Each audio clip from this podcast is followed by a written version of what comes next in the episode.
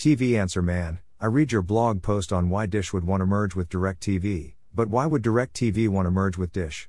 It seems to me that DirecTV has its own problems, right? Why get together with Dish, which is also losing subscribers, right? Tim, Arlington, Virginia. Tim, you are right. I published an article this week on why Dish would be interested in merging with DirecTV although the latter has lost more than 12 million subscribers since AT&T purchased it in 2015. But DirecTV is equally motivated to seek a merger and here's why.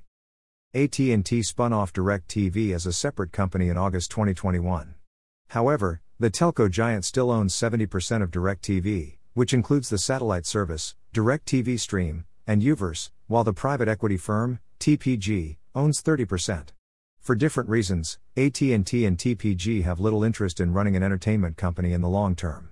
They created DirecTV as a separate entity to ultimately max out their investment by selling it to another entertainment company that would see the benefit of DirecTV's remaining subscribers and businesses. See Amazon's one day only deals. Dish is at the top of that list, and maybe the only company on it.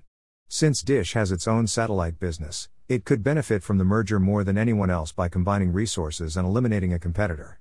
The DirecTV rival has the motivation to make the merger worthwhile for AT&T and TPG.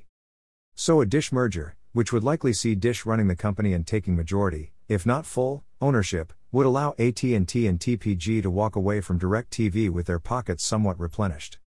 See Amazon's one-day only deals. Of course, this is still speculation.